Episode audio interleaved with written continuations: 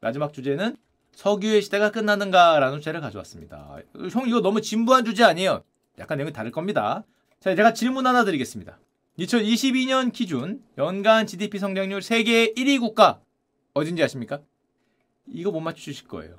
연간 GDP 성장률 세계 1위 국가 이거는 사실 저도 맞추기 힘들기 때문에 못 맞추는데 놀랍게도 가이아나라는 나라입니다. 사실 아주 예전에 슈카월드 한번 나왔어요. 이거 정답은 고사하고 뭐 어디에 붙어 있는 나라야? 머리털 나고 처음 들은 나라인데. 그쵸? 위치가 어딨냐면 남미 북동쪽에 있는 요, 베네수엘라 옆에 있는 요 나라입니다. 이게 가이아나라는 나라인데 자 그러면 힌트가 있어요. 가이아나의 옆 나라 베네수엘라가 어떤 나라입니까? 전 세계 석유 매장량 1위에 빛나는 나라예요. 그럼 여러분이 우리가 가이아나 국민이라면 지금 뭐 해야 됩니까? 옆 나라가 석유 매장량 1위에 빛나는 베네수엘라야. 옆 나라가 사우디야. 그럼 우리는 뭐 해야 돼요?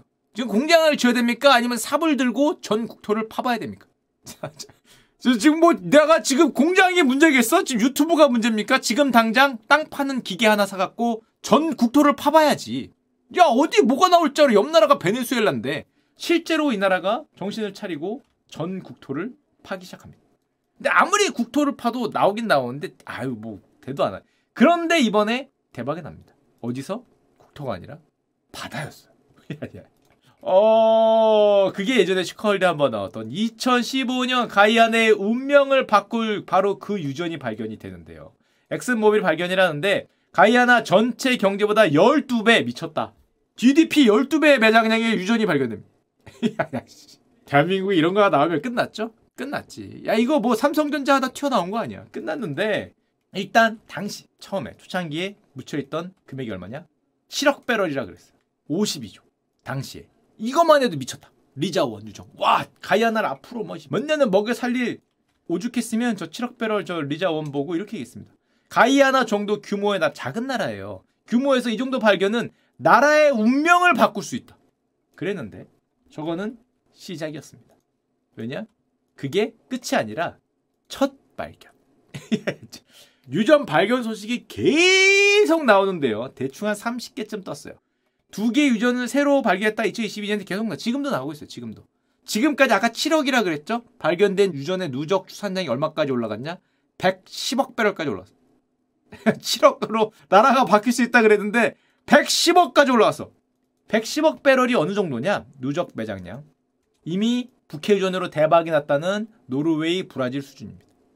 요거만으로도 나라가 바뀌었죠. 노르웨이가 저 유전 나오고 세계에서 가장 부유한 국가가 됐는데 그것만으로도 노르웨이와 비슷한 수준의 매장량이에요. 전 세계 원유 매장량 순위 20위. 그런데 저게 2022년 초반이었죠. 끝이 아닙니다. 향후 발견될 수 있다고 기대되는 아직 못 찾았다고 생각되는 것까지 예상을 하면 추가로 250억 배럴이 가능하다. 합계가 아니라 추가. 기존 110억에 추가 예상 250억을 더하면 총 360억 배럴입니다. 카타르가 252억 배럴이에요. 카타르 싸대기를 때리죠. 어디 이런 걸 갖고 이거보다 50% 이상 많으니까 360억 배럴이면 세계 10위입니다.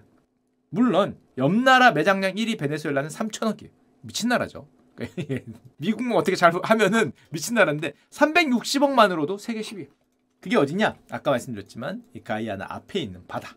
리자라고 말하는 데가 여기였어요. 처음 유전이 발견된 데. 뚫은 거예요. 옆에 다 뚫은 거. 이게 동그란 게 뚫어서 발견된 것만 지금 표시한 겁니다. 게다가 여기는 아직 제대로 안 봤고 여기도 있다 그러고 여기도 있다 그러고 여기도 있다 그러고 지금 베네수엘라가 가이아나하고 항의하고 있습니다. 왜냐? 베네수엘라 입장에서는 야 내 거 아이가 뭐 이런 거 얘기하는 거죠. 내, 내 영에 이 가이아나는 뭔 소리? 내 영에 이제 이러갖고 둘이 타격격하고 있는데 여긴 뭐 3천억 있는 것도 제대로 못 듣고 있기 때문에 현재는 여기 여기 뭐라고 읽어야 됩니까? 스타브로 여기 블록에 지금 집중을 하고 있고 나머지 블록들도 파면은 나오지 않을까라고 생각을 하고 있다고 하고 이걸 뭐라고 얘기를 하냐면은 세계의 마지막 남아 있는 해상 석유 붐이 아니냐. 가이아나 퇴적 분지라고 얘기하는 데가. 우리가 지금까지 이 분지를 과소평가했다. 라는 말이 나오고 있죠. 게다가 가이아나 인구가 몇 명이냐면 80만 명 1인당 원유 매장량으로 따지면 세계 1위. 야, 야 80만에 지금 카타르보다 많은 원유 매장량이 나오는 게 거의 확정인 거죠. 가야딘거 80만, 80만. 100만 장자는 끝났다. 나누기 80만 해도 끝났지. 게다가 저걸 지금까지는 탐사해서 있다는 것만 찾은 거였는데 2019년 12월 20일 날 정말 최대한 빠르게 캐서 발견 5년 만에 가이아나가 첫 석유 생산을 시작했습니다. 이날 가이아나가 자기들이 이제 원유 생산국이라는 것을 선언을 했어요. 우리도 산유국이다. 그리고 가이아나 대통령이 12월 21일 무슨 날로 선포했냐? 국가 석유의 날, 국가 발전의 날. 우리도 치면 거의 뭐 국경일로 선포를 하고 가이아나가 석유 생산을 시작했습니다. 이 국경일로 선포한 그 장면. Guyanese, I shall issue a proclamation declaring the 20th of December as National Petroleum Day. 자, 이로써 가이아나는 무려 탑티어 석유 생산국으로 발돋움을 했습니다. 2025년까지 일간 80만 배럴, 2027년부터는 120만, 2035년부터는 170만, 세계 10위권이 예상이 되고 있어요. 더 빨리 캘 수도 있겠죠. 더 많이 꼽으면은. 그래서 이 80만짜리 인구의 나라가 GDP 성장률이 얼마가 나왔냐? 2022년에 얼마길래 전 세계 1위 성장률을 기록했다 얘기하냐? 64%의 성장률을 기록했다. 미국 비교가 안 되지. 미국 뭐 많이 성장이야 뭐 4%? 6% 성장하면 기적이죠? 이 나라는 64%씩 성장합니다. 석유를 생산을 한 저 첫날 국가 석유의 날이라고 외친 그 다음부터 성장을 했죠. 48%. 어? 2021년 조금 부진했네. 코로나 영향이 좀 있었나 봐요. 20%. 저성장. 저성장 쇼크 20%. 그리고 그 다음에 소유가 다시 오르니까 64%. 1년에 64%가 성장하는 나라면 어, 가이아나 GDP는 당연히 로켓이 출발했죠. 이 나라는 이제 슈퍼카가 돌아다닐 일만 남았어요. 정치 경제적으로 안정만 되면 정치가 문제지. 서로 이제 정치가 얼마나 부패하냐. 저 나라도 이 뭐 갈등이 극심한 나라거든요. 인종 갈등이 있는 나라예요. 인도계하고 흑인계 이 사이에서 인종 갈등이 있는 나라인데 뭐 그런 것만 없으면 사실상 남미의 두바이가 이야기됐고요. 가이아나 국민들의 1인당 GDP가 얼마냐? 현재 17,000달러까지 올랐습니다. 이 올라가는 각도가 90도죠, 거의. 거의 각도가. 여기 한 6,000달러, 5,000달러 하던 게 90도로 올라서 여기는 사실상 경험해 본 사람이 없고 한 6,000달러였는데 다음날 눈 뜨고 일어나니까 17,000 달러가 된 거예요. 게다가 지금도 60%의 속도로 성장하고 있잖아요. 이렇게 간다고 봐야 돼요. 17,000도 12월에 찍어서 그렇지 이거 경험해 본 사람도 거의 없죠. 지금도 실시간으로 올라가고 있다고 봅니다. 얼마나 올라가냐? 향후 5년 내 100% 성장이 예상되고 있습니다. 그 말인즉슨 향후 5년 내 GDP 3만 달러는 사실상 예약이 돼 있다. 5년에 115% 성장이 기본인 나라. 5만 달러는 그냥 가겠죠. 지금 분위기로 80만 명의 지금 뭐 석유 매장량 세계 10이면 5만 달러는 그냥 가야 된다고 봐야 되고 개인 국민 개인 개인은 이제 부자가 될 날만 남았다고 할 수 있습니다. 자 이건 가이아나라고 할 수 있고 그러면 저 나라가 스스로 돈이 있어서 저기를 캤냐? 아니죠. 석유 탐사하는데 돈 많이 들어요. 저거 거의 10년 가까이 탐사한 겁니다. 돈 많이 써서 누가 했냐? 이 발견을 주도한 기업은 엑슨모빌입니다. 스타브록이라고 해야 되나? 저 블록의 컨소시엄 지분율이 엑슨모빌이 45%를 들고 있어요. 그리고 미국의 석유 탐사 독립 기업이라는 헤스 상장 기업이요. 30% 들고 있어요. 이 두 기업이 75%입니다. 그리고 중국 해양 석유공사가 25% 들고 있어요. 이건 뭐 공기업이니까. 아래는 공기업이고 위에 두 개는 사기업이라고 할 수 있는데 엑슨모빌이 45%, 헤스가 30%가 들고 있습니다. 특히 엑슨모빌은 여기를 주도하는 기업이에요. 계속적으로 발견하는 거에 대해서도 추가적인 그런 지분율을 갖고 있기 때문에 뭐라고 표현을 했냐? 파이낸셜 타임스가 엑슨모빌의 왕관에 보석이 끼워졌다. 딱 그 용의 눈처럼 활용 정점한 거죠. 보석을 딱 끼웠다. 엑슨의 가이아나 투자는 현대 역사상 최고의 석유 거래였다. 미쳐버린 거래를 성공시켰다는 거죠. 왜냐하면 투자를 보여드릴 텐데 어, 물론 엑슨모빌이 노력을 많이 했습니다. 2008년에 탐사를 시작해서 2015년에 발견하고 4년 넘게 10년 넘게 결국에 탐사해서 생산 준비를 한 끝에 2019년부터 생산을 시작한 거니까 지금까지 발견한 것만으로도 2027년이 되면 한 120만 배럴 일간 나올 것 같고 이것만 쳐도 엑슨모빌 생산량의 3분의 1이 여기서 나올 예정입니다. 세계 1위 석유 기업이에요. 저거 빼면 아람코 빼면 사기업으로는 1위이기 때문에 3분의 1이 여기서 아직도 많이 남았죠. 게다가 수십 년을 엑슨모빌을 책임져줄 그런 개발이라고 할 수 있는데 특히 엑슨모빌이 저렇게 대박이라고 얘기를 하는 건 저 가이아나하고 계약을 체결했는데 너무나 엑슨모빌한테 유리하게 체결이 됐습니다. 지나치게 관대하다. 일단 수익 배분이 5대 5야. 야, 이거 대박인데. 나온 게 일단 5대 5예요. 가이아나 그 정도로 충분하니까. 5대 5. 게다가 이 비용 있잖아요, 비용. 전체에서 비용을 차감한 거에 5대 5예요. 한마디로 비용도 가이아나하고 반반한다는 것과 비슷하고 심지어 여기서 나온 소득세나 법인세도 가이아나가 내준대.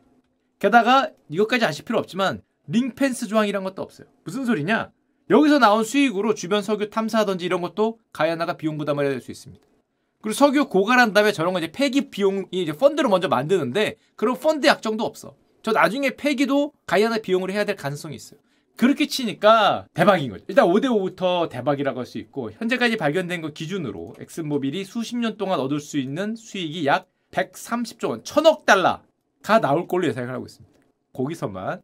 그래서 가이아나 내부에서도 대단히 심각한 비판을 받는 중이래요. 뭘 너무 퍼준 거 아니냐. 5대5의 비용 부담까지 너무한 거 아니냐. 재협상 얘기가 나오고 있는데 미국 기업 상대로 쉽지는 않고 게다가 대박이 나니까 엑슨모빌이 좀 폭주하고 있습니다. 얼마 전에 10월에 셰일가스 기업을 600억 달러 돈도 많겠다. 지금까지 번 것도 많겠다. 지금 대박도 났겠다. 블록버스터 mega deal을 하나 더 발표했는데 600억 달러 우리 돈으로 얼마입니까? 78조. 엄청나게 큰 deal 중에 하나입니다. 미국의 셰일가스 기업 파이어니어 상장 기업이죠. 파이어니어 내추럴 리소스를 600억 달러에 사겠다고 발표했습니다. 사실상 석유 올인을 선언했다고 보면 돼요. 뭐 70조 넘게 들여 사고 저기서도 대박이 났고 석유 생산량을 max로 끌어올리겠다. 그리고 이 엑슨모빌의 석유 생산 기지가 휴스턴에 있습니다. 여기. 휴스턴 왼쪽엔 쉐일, 오른쪽엔 원유지대. 일로 모아서 여기서 이제 석유를 팡팡팡팡 만드는 어떻게 보면 자신들만의 이런 석유 클러스터를 만든 거죠. 이거를 만들면서 원유에 정말 엄청난 투자를 하고 있다라고 보시면 되죠. 그리고 아까 전에 이 엑스모빌 1등이고 2등이 헤스라 그랬죠. 석유 탐사 기업. 헤스도 당연히 성공한 다음에 가격이 쫙 오르는데 꽤 큰 기업이에요. 지분율도 꽤 높습니다. 이 엑스모빌이 저렇게 달리니까 옆에 있는 다른 석유 메이저 기업들이 입을 벌리고 치버리려고 보는데 어떻게 숟가락을 올릴 수 없을까? 그래서 쉐브론이 세계에서 또 제일 큰 메이저 회사 중에 하나죠. 쉐브론이 저 헤스를 이번에 10월 달에 530억 달러, 한화 69조 원에 인수하는 또 블록버스터 mega deal을 만들었어요. 아까도 얘기했지만 저 가이아나 앞에 있는 스타브록 광구의 30% 지분까지 다 가져오는 걸 69조 원에 산 거예요. 헤스는 저거 참가해서 대박이 나죠. 대박. 수십조 원을 벌고 오너가 회사를 팔았다고 할 수 있고 블록버스터 메가디를 하면서 지금 엑슨모빌도 그렇고 쉐브론도 그렇고 석유에 엄청난 투자를 하고 있다고 보시면 됩니다. 자 그런데 여기까지 길게 말씀드렸지만 근데 석유 사업은 이제 끝나는 거 아니냐? 화석연료 사용을 점점 줄이고 탄소 중립을 하겠다가 전 세계적인 트렌드인데 지금 저렇게 막대한 돈을 석유 사업에 투자하면 저거 원금 뽑으려면 최소 10년 걸리잖아요. 계속해 20년 30년 캐야 되는데 이거 석유 줄일 텐데 저래서 저거 망하는 거 아니냐. 대한민국만 해도 2030년까지 얼마 안 남았습니다. 7년 내로 탄소 배출량 40%를 줄여야 돼요. 2050년까지 우리는 탄소 넷제로입니다. 넷제로. 순배출량을 0으로 줄여야 돼. 화석연료 사용을 굉장히 줄여야 되는 거죠. 화석연료 수요를. 그러니까 당연히 유가 떨어지고 저기 엄청난 투자한 기업들은 망하지 않겠냐. 특히 진짜 얼마 전에 10월 달에 국제에너지기구 IEA죠. 보고서를 냈는데 이렇게 됐습니다. 2030년에 전 세계 석유, 석탄, 가스의 수요가 피크를 찍을 것이다. max를 찍을 것이다. 지금 화석연료에 투자하는 자들은 큰 손해를 볼 것이란 말과 똑같은 레포트입니다. 석유나 석탄 지금 투자하면 20년, 30년 뒤에까지 해야 원금이 나오는데 70조, 80조를 주고 샀는데 2030년 되면 수요가 빠진다니까? 그럼 너희들은 망해. 왜냐하면 전 세계 에너지 환경에 그때가 되면 대대적인 변화가 올 거기 때문에 너희들이 이제 큰일 났다라는 레포트를 냈습니다. 국제에너지기구 화석연료 소비 전망 이겁니다. 2030년까지는 올라가는데 그 이후로는 석탄은 정말 크게 빠지고 석유나 가스도 맥스를 찍은 다음에 서서히 내려온다는 거죠. 수요가 이렇게 빠지기 때문에 가격도 많이 떨어지고 결국에 너희는 어려움을 겪을 거다. 요 파티 비를이라고 불리는 국제에너지기구 사무총장은 이렇게 얘기했습니다. 청정 에너지로의 전환은 막을 수 없는 현상이고 전 세계적 현상이고 만약 if의 문제가 아니라 얼마나 빨리의 문제이기 때문에 석유 기업들 너희들은 큰일 났다. 수요 고점 다 왔다. 그랬는데 그렇게 큰 돈을 넣네? 라고 얘기를 한 거죠. 정말로 그렇게 된다면 엑스모빌과 쉐브론은 엄청난 손해를 볼 겁니다. 돈을 엄청나게 넣었잖아요. 생산 능력도 최대로 늘려놨어요. 이만큼 늘려놨는데 정말 저러면 엄청난 손해를 보겠죠. 그리고 실제로 유럽 에너지 기업들은 유럽 저석유 기업들은 얼마 전까지 석유 생산량을 늘리지 않고 화석연료 투자를 줄이고 더 이상 새로운 광고를 만드는 데 신경 쓰지 않고 재생에너지 투자에 집중을 했습니다. 방금 전까지 보여준 엑슨모빌이나 쉐브론 미국 기업이에요. 미국 기업들은 화석연료 투자를 막 올려서 원유 생산량을 극대화하는 데 투자를 했고 유럽 메이저 석유 기업 BP, 쉘, 토탈에너지 이런 데들은 재생에너지 투자에 집중했어요. 반대로 미국은 이쪽이고. 자 그러면 승부가 어떻게 날 것인가? 승자는 누가 될 것인가? 화석 에너지의 시대가 앞으로도 지속될 걸로 보고 엄청나게 투자를 하고 늘려놓은 엑슨모빌과 쉐브론. 화석 에너지 시대가 지속되면 여기가 승자가 될 거고 재생에너지 쪽으로 갈 거라고 얘기를 하면서 재생에너지 주로 투자를 했던 유럽, BP, 쉘, 토탈에너지 이미 오래됐어요. 한 10년 전부터 있었던 얘기입니다. 짧게 보면 5년. 지금까지 계속 투자하는 와중이고 이쪽은 화석률을 줄이고 재생에너지를 늘려놨어요. 어떻게 될 것인가? 이런 와중에 아까 얘기했지만은 국제에너지 기구가 재생에너지 쪽이 무조건 이기고 엑스모빌과 쉐브로는 잘못된 길을 가고 있다라고 얘기를 한 거잖아요. 물론 그렇게 얘기를 하니까 쉐브론의 CEO가 이렇게 얘기했습니다. 무슨 소리? 전혀 옳지 않다. 국제에너지 기구의 말 말도 안 된다. 상상은 자유다. 이건 정말 거의 비난을 했는데 비하를 했어요. 상상은 자유다. 하지만 잊지 마라. 우리는 real world에 살고 있어. 너희들이 생각하는 그런 머리에 있는 도덕적이고 깨끗한 세상이 아니야. 당연히 real world 수요에 맞게 자원을 배분해야지. 어? 꿈속에 살고 있구만. real world로 돌아와. 이런 얘기를 했습니다. 오랜만에 듣죠? real world. 농구 좋아하시는 분들이라면 모두가 다 아는 어. 르브론 제임스가 말했던 그 real world. 잠깐 딴 얘기지만 농구 스타죠. 농구 스타가 자기 농구 경기 못하니까 팬들이 자꾸 너 진짜 못하네. 그렇게 해서 우승이나 하겠냐? 넌 패배자다 막 이러고 팬들이 까니까 이렇게 얘기했죠. 나의 실패를 고대하는 악플러. 니놈들은 내일이 되면 뼈 빠지게 일하고 현실 문제 치여 살겠지만 나는 우승 못해도 내 목표에 실패해도 돈 많어.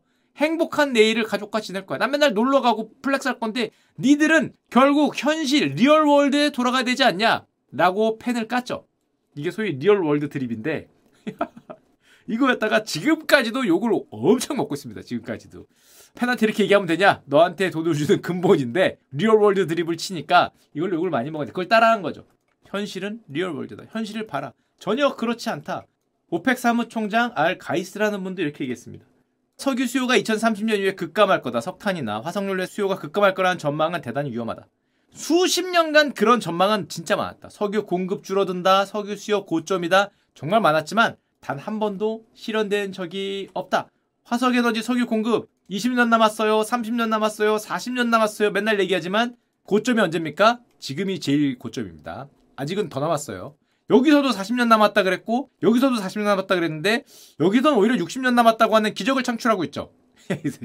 원유량이 매년 증가하는 기적을 하고 있기 때문에 이것도 틀렸고 석유 수요 고점론 친환경으로 가기 때문에 석유 수요 고점 찍었다 맨날 얘기했지만 언제가 고점입니까? 지금이 고점입니다. 지금 역대 최고량이. 뭐 파리 협약 뭐 어쩌고 하면서 뭐 석유 사용량을 줄이자 1도 못 줄였어. 그게 여기 어디에요? 줄이긴 뭘 줄여? 그대로 들어가는. 뭐 말은 착하게 얘기했는데 real world는 이렇다는 거죠. real world는 이런데 니들은 앞으로 이렇게 될 거라고 얘기하는 거 아니지 30년에 이거는 상상이다라고 석유 메이저 회사들은 주장을 하는 거죠. 아까 엑스모빌이 샀던 그 파이어의 CEO도 비슷한 얘기를 했습니다. 아무도 그 말에 동의하지 않을 거다. 석유나 가스를 생산하는 이들은 아무도 동의하지 않을 거다. 도대체 무엇으로 대체할 거냐? 석유화학 제품, 항공유, 너희들이 대안은 있고 그런 얘기를 하는 거냐? 라고 얘기를 했죠. 물론 석유 기업들은 이렇게 얘기를 합니다. 우리가 나쁜 사람들은 아니다. 기후 변화 위기를 보고만 있자는 건 아니고 무조건 화석연료 사용이 줄인다는 그런 상상에 살기보다는 탄소를 포집해서 땅에 묻어버리는 기술을 개발하는 게 훨씬 더 현실적이고 빠를 거다.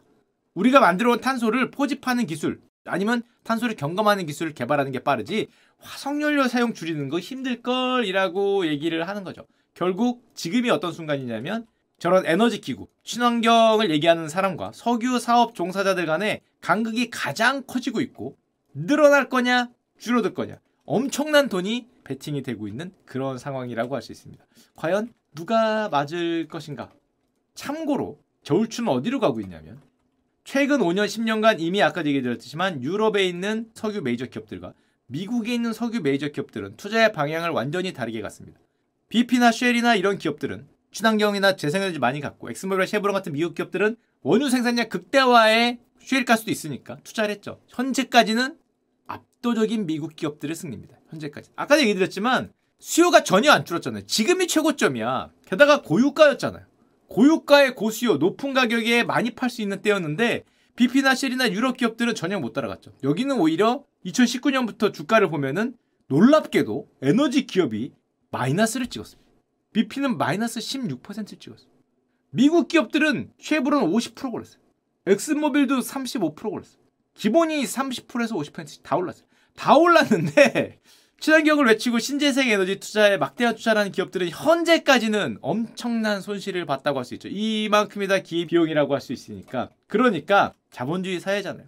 우리가 이성적으로는 당연히 친환경 쪽으로 가고 재생에너지로 가야 되는데 자본주의 사회다 보니까 여기에 투자했던 수많은 개미들과 수많은 투자자들이 들고 일어나는 거죠. 장난 아니야.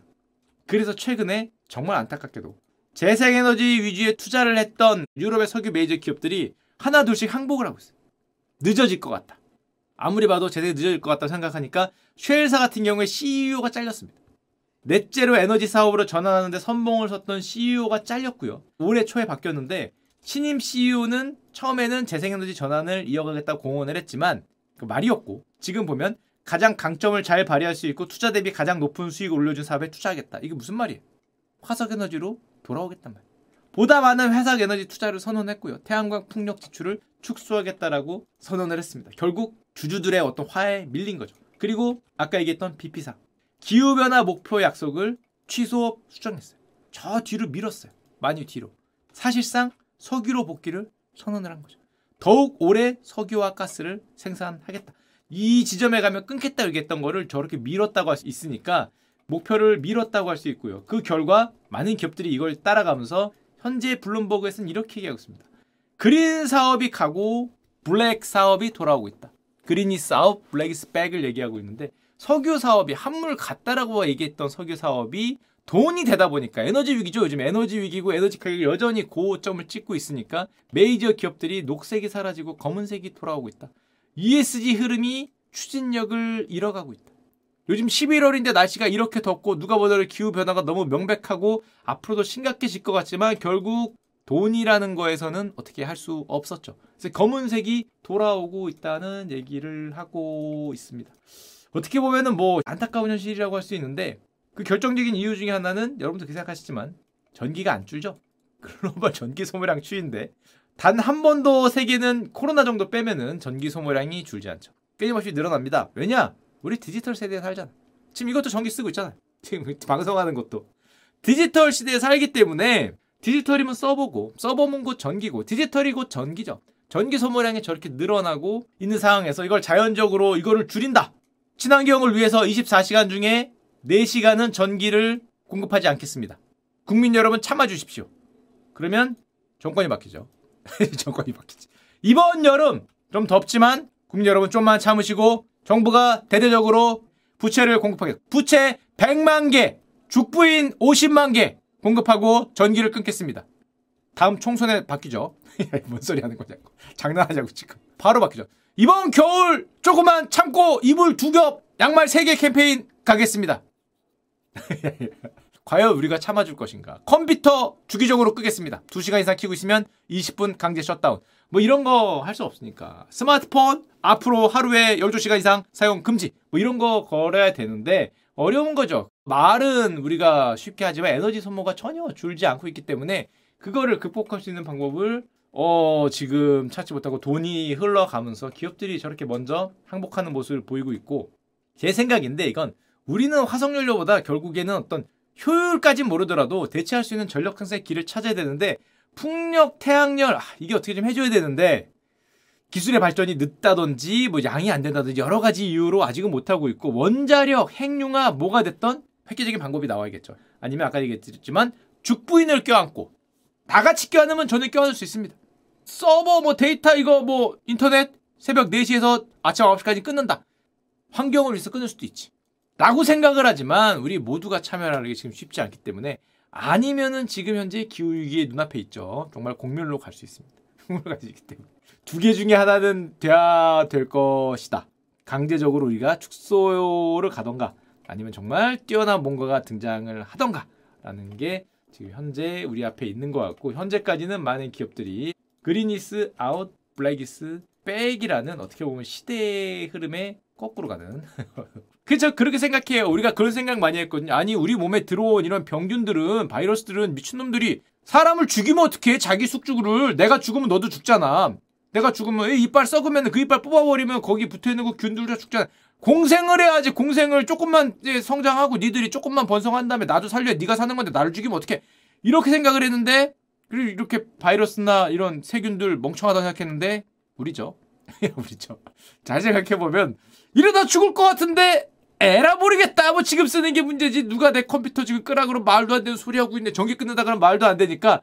어 그러네. 다를 바가 없구만. 원리는 똑같았어. 걔들을 욕할 게 없구만. 그러네. 죽기 직전까지? 어 정말 혁신적인 뭐가 없으면? 못 줄이죠. 아못 줄여. 이거 어떻게 줄이겠어? 게다가 지금 우리는 어떻게 줄일 수 있어도 이제 성장하는 개발도상국들한테 가서 인도. 그쵸? 인구 많은데 뭐 인도네시아 아프리카 이런 데 가서 야 니네는 냉장고 쓰지 마라. 야 이러면 니네는 어 석유 안 됨? 니네는 친환경 그 바람으로만 해? 이러면은 야 자기들은 석유로 그거 다 해먹고 지금 다 먹은 다음에 우리 보고 이거 하라 그러면 걔네들도 발전을 하면서 걔네 수요까지 올라올 거 아니야. 니들은 스마트폰 쓰지 말고 서버 금지, 인터넷 금지. 어, 인도는 앞으로 인터넷 하지 마세요. 이럴 수가 없겠으니까. 핵전쟁이 핵전쟁. 어, 어렵죠. 그래서 참, 어, 뭐 그런 상황으로 지금 흘러가고 있지 않나. 이대로 가면은 기후 위기 말로만 했지만은 뭐 결국에는 Black is back으로 가고 있는 씁쓸한 미래가 앞에 있다라는 얘기입니다.